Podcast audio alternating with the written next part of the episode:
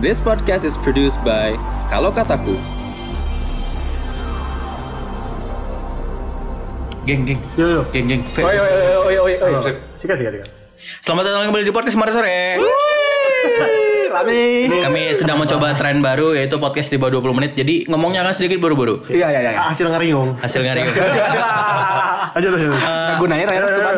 Jadi minggu ini itu tidak jauh-jauh dari gaji. Yang pertama ada yang 8 juta. Terus kemarin juga ada thread eh, dari Alessandra Ocasio Cortez. Siapa siapa? Ah, ya itu pokoknya. saya Ah ribet lu, gua aja lah, gua aja, gua aja ngelit. Eh apa? AOC, AOC, AOC. itu kan panjang-panjang. Jadi ya tau lah kalau gaji 8 juta itu kalian semua pasti tidak setuju dengan Udah udah itu. usah dibahas yang 8 juta. Ya, karena emang gak rame. Yang lebih rame adalah sebenarnya yang menyangkut itu adalah tentang uh, ada statement uh, tentang magang itu harusnya dibayar. Ya, magang ataupun internship lah. Kayak gitu. Magang. Ini jadi isu yang cukup Internship, hangat ya. di Twitter karena banyak yang bikin utas, banyak yang Ya. bikin tweet-tweet singkat Ya. yang mengatakan pro dan kontra dari berbagai latar belakang kayak gitu. Mhm. Tapi tolong bantu gue dong sebetulnya apa nih alasan yang membuat magang harus dibayar ini? Pronya apa sih sebetulnya?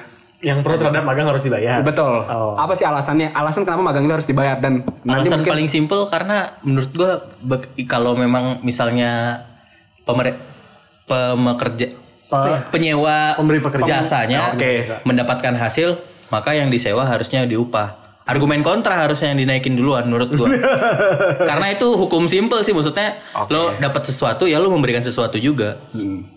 jadi harusnya lo naikin argumen kontra duluan Oke, Nah, ya iya, iya. terserah kalian lah.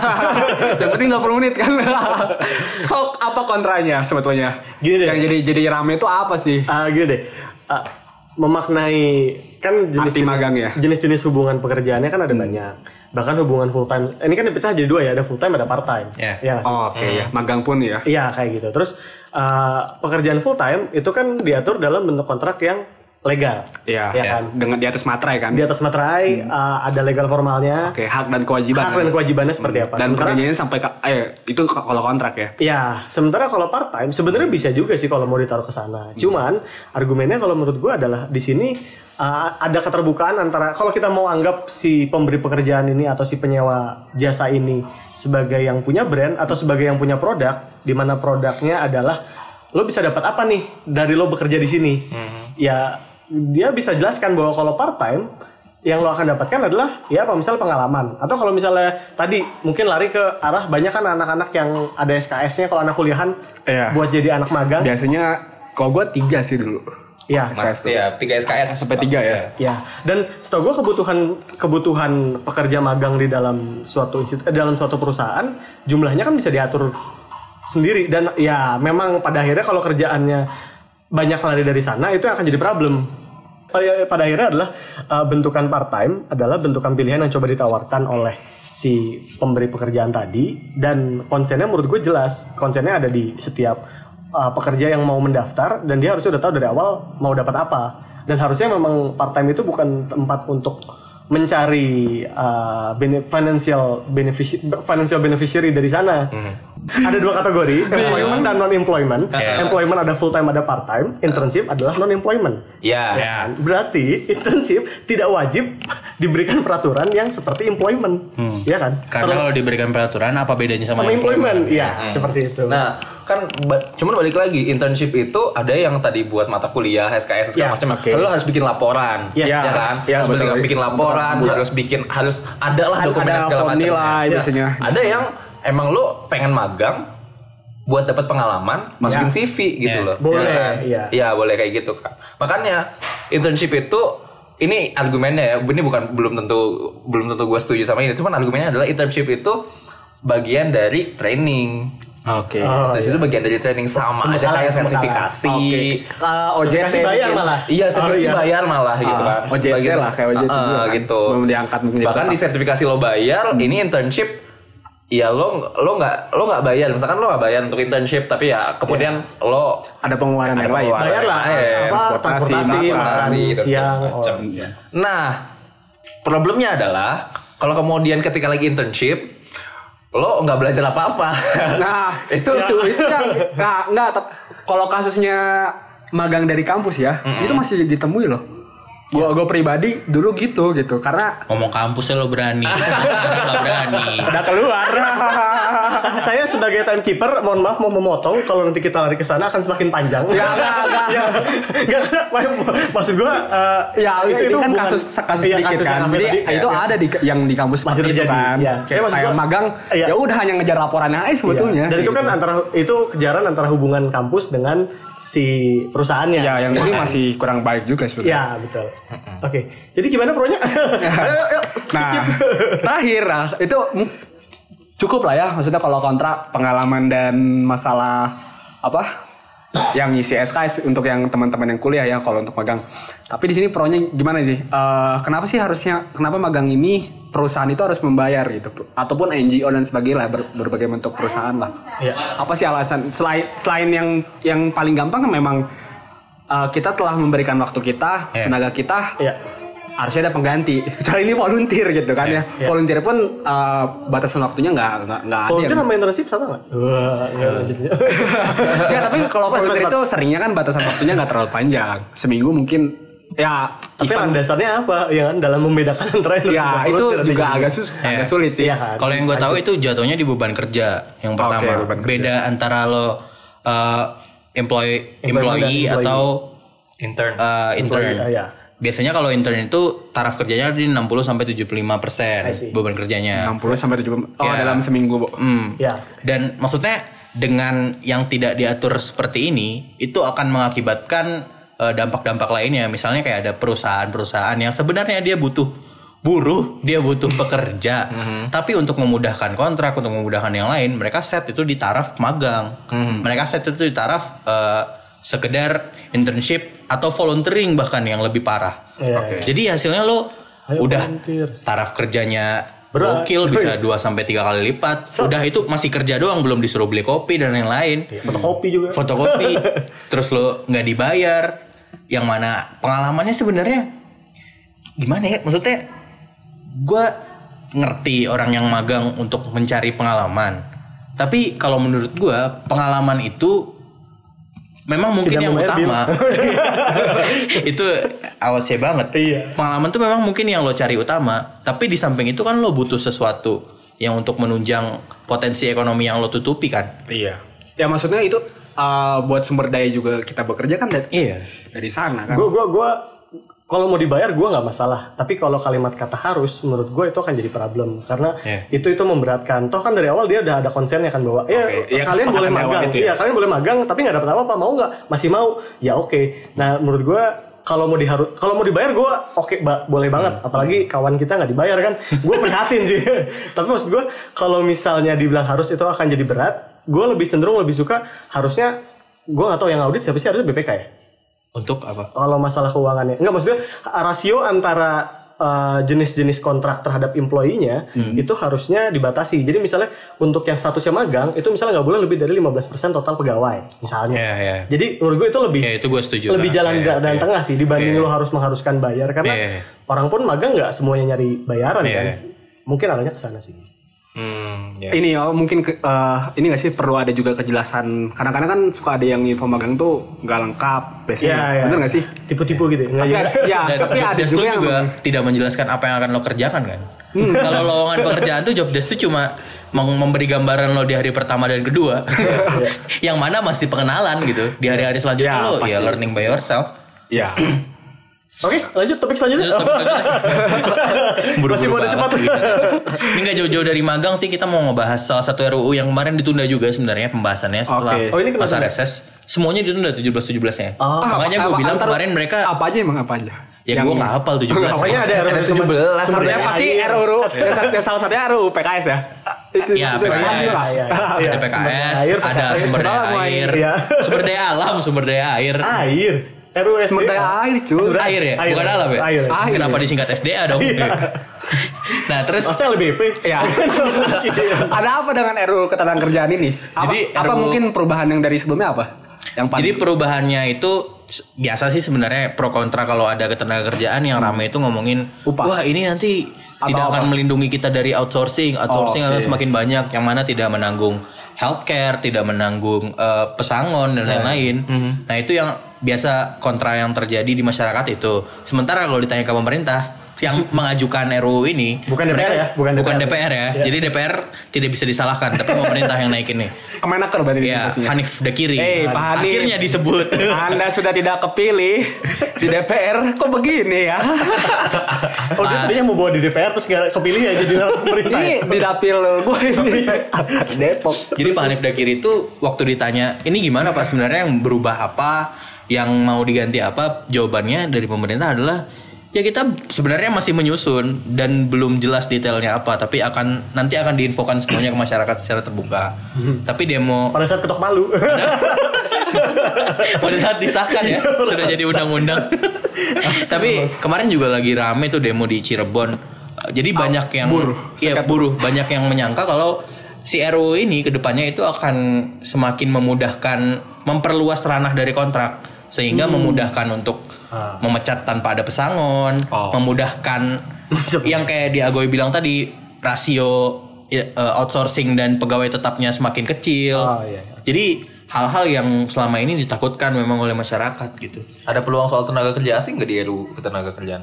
Gak ada. Nggak ada. Ah, iya. Ada. Itu kan yang Nggak ada disinggung sih. Juga disorot Iya. dulu kan sering Iya. ditanya. Lagi naik juga sih. Seng-sengnya ini kan. Bentar, bentar, kalau masyarakat demo dia tahu dari mana kan pemerintah aja belum. Iya kan ada yang mewadahi ya? lah dari ya. Berarti, berarti draftnya udah mulai kesebar ya? Atau udah lama kesebar? Gue sih nyari di internet belum dapet, Riz. Oh, belum dapet. Tapi nggak tahu tuh mungkin ada Tapi yang. mungkin kalau serikat buruh ya kita nggak tahu ya. Karena Iya. selama ini kan suka juga digerakkan untuk kepentingan ya. yang gua denger ya. Mari kita bawa agenda anarkosindikalis. ya harus ini sih maksudnya ya ini kan penyakit terkadang kan kalau masalah RUU ini kan kita nggak pernah tahu ya kayak Iya. tiba-tiba udah masuk gol aja nggak Kayak musik tuh kalau nggak dituntut kemarin kan nggak dikasih detail jelas iya ya. Heeh, itu kan kayak kayak serempet itu kayak kayak itu tiba-tiba oh kok udah ada di mana-mana kan kayak gitu RKUHP kalau nggak rame ini kita lagi ngumpul Iya. disangka lagi double date. anjir double ya Allah Tapi RKUHP udah itu ya, RKUHP udah Ditunda. di- eh, malah udah katanya udah enggak. Ditunda. Oh, ditunda juga. Masuk yang Oh, iya. 17 itu. Siap. Iya. Oke, tapi kalau soal RUU ini dari perusahaan sendiri ada nggak sih yang buat statement? Maksudnya, eh ya apakah Iya. mendukung Nah, atau ada yang eh, statementnya Iya. Anggapan miringnya justru nama lain dari RUU ini adalah RUU pengusaha, Riz. Karena mempermudah itu kan. Oke, jadi nggak Terus nggak jawaban dulu ya. jawaban dari pengusaha sebenarnya adalah ya ini tuh apa ya? Maksudnya kalian itu hanya salah tangkap terhadap arti kata outsourcing sebenarnya. Outsourcing itu tidak bermasalah ke kalian. Outsourcing itu hanya akan membantu perusahaan fokus pada pegawainya yang butuh perhatian. Orang-orang yang bisa diurus secara lepas itu akan lebih bagus sehingga HRD-nya akan lebih fokus ke pegawainya gitu. Oh. Enggak, tapi kalaupun memang persentase outsourcing, magang Outsourcing. outsourcing. Wah, kan jadi searching. Kalau semakin besar, ya tadi yang HRD-nya susah nggak sih maksudnya untuk mengontrol kan kayak ada kita Justru kan, kan kita punya HRD-nya kinerja. mudah. Enggak, dia nggak ngontrol Nggak, outsourcing. Dia nggak ngontrol Oh. outsourcing. Jadi kayak Si go, Iya. Jadi Jadi misalnya gue mikirnya eh, ini untung di perusahaan ya. Kalau Iya, misalnya di kayak di kementerian lembaga ini banyak yang seperti ini, itu gimana ya? Standar yang udah dibuat bahaya nggak sih maksudnya? Jadinya? Contohnya gimana sih outsourcing itu misalkan perusahaan perusahaan satu perusahaan yang jasa apa leh apa Iya. ngantar barang gitu. Yang Iya. outsourcing itu yang mananya? Misalnya paling gampang tuh Chevron ya. Eh, Chevron itu Chevron itu kan Sudah atau. Telkom lah, Telkom. Telkom itu kan eh, ya telekomunikasi sebagai yang kalian tahu. Iya, iya. Banyak jasanya tapi yang salah satunya adalah eh, buat jaringan. Nah, buat penyedia hardware-nya itu mereka outsourcing dari Huawei. Oke. Oh. Nah, penyedia kontrol tiga gitu ya. Iya, kontrol satelitnya, eh bukan satelit sih, kontrol pemancarnya, terus sutet sutet. pemeli- pemeliharaan hardwarenya itu mereka pakai yang situ. Terus mereka kalau bersih bersih di situ mereka nggak ada departemen kebersihan kan, Ve? Mereka outsourcing buat Iya. yang service dari luar. Iya iya iya. Kalau di kampus itu ada outsourcing parkir, Parkir. dari secure parking, Supir. Nah, Iya. kayak gitu. Jadi itu contoh Jangan lupa outsourcing. dengarkan secure parking. Secure parking, bagus, bagus, bagus. Karena Faris tidak ngomong. ya, jadi itu contohnya outsourcing gitu. Outsourcing sama kontrak berarti mirip ya? Iya nggak sih? Eh, pada dasarnya kontrak. Outsourcing itu kontrak Enggak, antar kalau dua outsourcing perusahaan. itu kan biasanya bawaan Kalau kan? kontrak- Iya, iya, bawaan iya. perusahaan lain kan. Jadi Kalau itu kontrak kan antar pribadi perusahaan. Jadi B2B gitu ya. Iya bisnis Nah, to bisnis. Kalau itu kan bisnis to bisnis to consumer kan kalau yang kalau lo pegawai kontrak gitu. Oh berarti kalau outsourcing nggak nggak ya tadi ya lebih diawasin perusahaan ya berarti ya nggak Iya. nggak urusan. Jadi perusahaan tuh nggak mikirin kalau misalnya uh, cleaning service-nya hari ini sakit gitu siapa yang ngegantiin ya dia tahu yang jelas ada dua orang nih hari ini di sini gitu. Tapi sebenarnya si pekerja itu akan dipikirin sama perusahaan lainnya nggak sih? Iya, iya, kalau yang outsourcing. Nah, masalahnya adalah Kalau yang kontrak gimana? Perusahaan lainnya- masalahnya adalah kontrak. perusahaan ada- lain itu biasanya pegawainya kontrak. Oke. Itu jadi kayak di Iya. kontrak di outsourcing gitu. maksudnya Sedih banget. Iya. Oh, iya. kalau sistemnya bukan proyek ya, yang kayak kalau ada perubahan-perubahan pegawai ngaruh nggak sih? Maksudnya kan ada standar yang dikejar atau standar yang dipertahankan, yang dipertahankan. Nah biasanya itu skalanya gede ris. Jadi bukan Oh, skala pemecatan, nggak- nggak kelihatan bukan ya? skala pemecatan Oh. perorangan. Skala kerjanya itu kumulatif. Hmm. Per misalnya kalau gue cleaning service dari eh, perusahaan A, oh ini kurang bersih, kurang ini menurut gue ganti ganti Oke. kayak ganti vendor kaos. Benernya gue jadi pengen bikin vendor guru-guru honorer. kita kumpulin. Terus Iya, kita samarin ke sekolah-sekolah. Iya nggak sih? Itu sama aja Kok kayak jadi businessman gini ya? sama aja kayak ini kan, sama aja kayak mahasiswa les privat gitu kan. Iya, iya. les privat kan. Tapi ini lo supply ke sekolah, Ve. Iya. Iya, benar benar. Kan bisnis model yang menarik. Iya, kayaknya perlu kita berdayakan. Jadi bahas komersialisasi pendidikan ya. Eh, ini ide kita ya. Ini ide Iya. kami, jangan Iya, jangan diambil. Jangan diambil. Ini bisa juga menjadikan bukti. Arsip. Sebenarnya kalau kita mau bahas tentang undang-undang ketenaga kerjaannya agak hampa kan, karena sebenarnya pemerintah juga bilang ya nanti tunggu aja, belum ada hasilnya. Cuman ini evaluasi tentang undang-undang ketenaga ketenaga kerjaan itu itu sendiri sih. Yang 2013-nya. Yang 2013-nya iya. Jadi kayak ada beberapa evaluasi. Salah satu evaluasinya adalah mengenai biaya pesangon. Oh, Jadi katanya biaya pesangon di Indonesia itu termasuk sangat tinggi. Iya. Bahkan benar. dibandingkan dengan negara lain. Jadi di Berarti ada rencana apa penurunan? nah bentuknya katanya seperti itu. Oh, di yang baru ini. Nah, karena jadinya kayak gini, eh, biaya pesangon yang sangat tinggi membuat perusahaan-perusahaan yang mau eh, berinvest atau membuka di Indonesia itu malas buat eh, nyewa pegawai yang full time. Iya. Karena harus bayar pesang kan, yang namanya bisnis kita nggak tahu bentuknya seperti apa kan. Kalau suatu waktu kita harus PHK, ya bayarnya mahal. Iya. Akhirnya banyak pada ngakalin pakai kontrak atau pakai outsourcing. Jadi se- eh, fundamentalnya adalah Pesangon ini ya. untuk menghindari kontrak-kontrak ini ya kita betulin undang tenaga kerjanya. Caranya gimana? Turunin pesangonnya. Iya. Jadi kayak di Indonesia tuh lu di atas 8 tahun kerja itu udah kena 9 bulan gaji. Bahkan maksimal tuh sampai 13 bulan, ah 13 kali gaji. 13 kali upah. Sementara di negara-negara lain itu sangat rendah. Bahkan kayak di Jepang itu cuma satu setengah kali gaji. Di Spanyol tuh maksimal 7 kali gaji. Mentoknya ada di sana. Jadi justru yang mau dioper adalah nggak tahu sih ya apakah ini didengar oleh siapa tadi pemerintah yang ngaju nih? Pemerintah. apakah didengar oleh pemerintah? Karena kalau misal diarahkan ke sini, jadi nanti memang pesangonnya mungkin akan mengecil, Ya. tapi akan lebih safe karena semuanya dalam bentuk pekerjaan-pekerjaan yang bukan Ya. kontrak.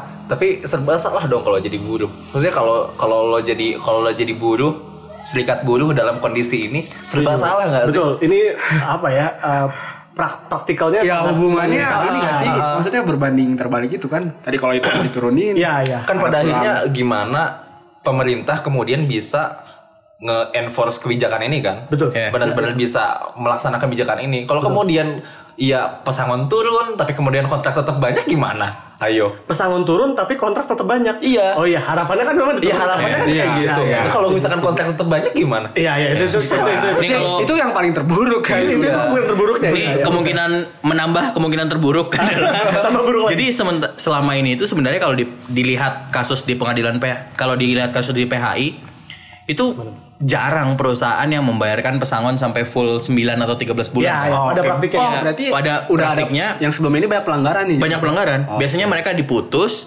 terus eh, nuntut pesangon yang nggak dibayarin. Ketika itu dinaikin ke pengadilan PHI Baru itu dibayarin.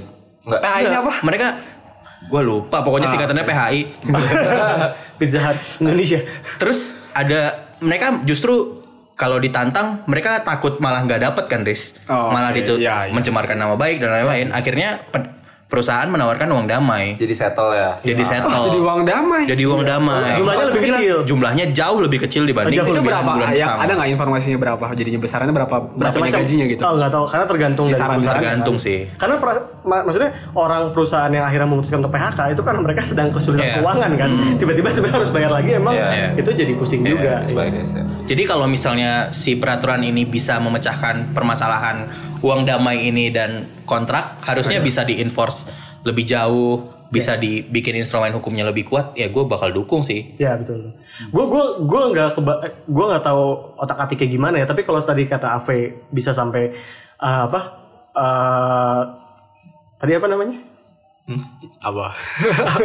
Kontrak Uh, makin banyak. Kontrak makin banyak, tapi pesangon diturunin. gue nggak gue nggak tahu mekanismenya bakal kayak gimana dan mungkin ke arah sana seperti apa ya. Iya. Karena kalau terjadi kan buruk banget kan. Iya. Tapi maksud gue kalau misalnya lebih banyak yang full time alias Iya. tidak kontrak itu kan sebenarnya walaupun pesangonnya turun ya, tapi kan dia dapat jaminan sosial, Iya, bener. dia dapat jaminan Iya. kesehatan. Jadi Iya. ada timbal balik di sana kan yang sebenarnya keisian. Ah, terus tambahan lain lagi adalah di luar negeri itu pembayaran uh, pesangon atau pemutusan uh, hubungan kerja ini itu nggak dibebankan kepada perusahaan seluruhnya.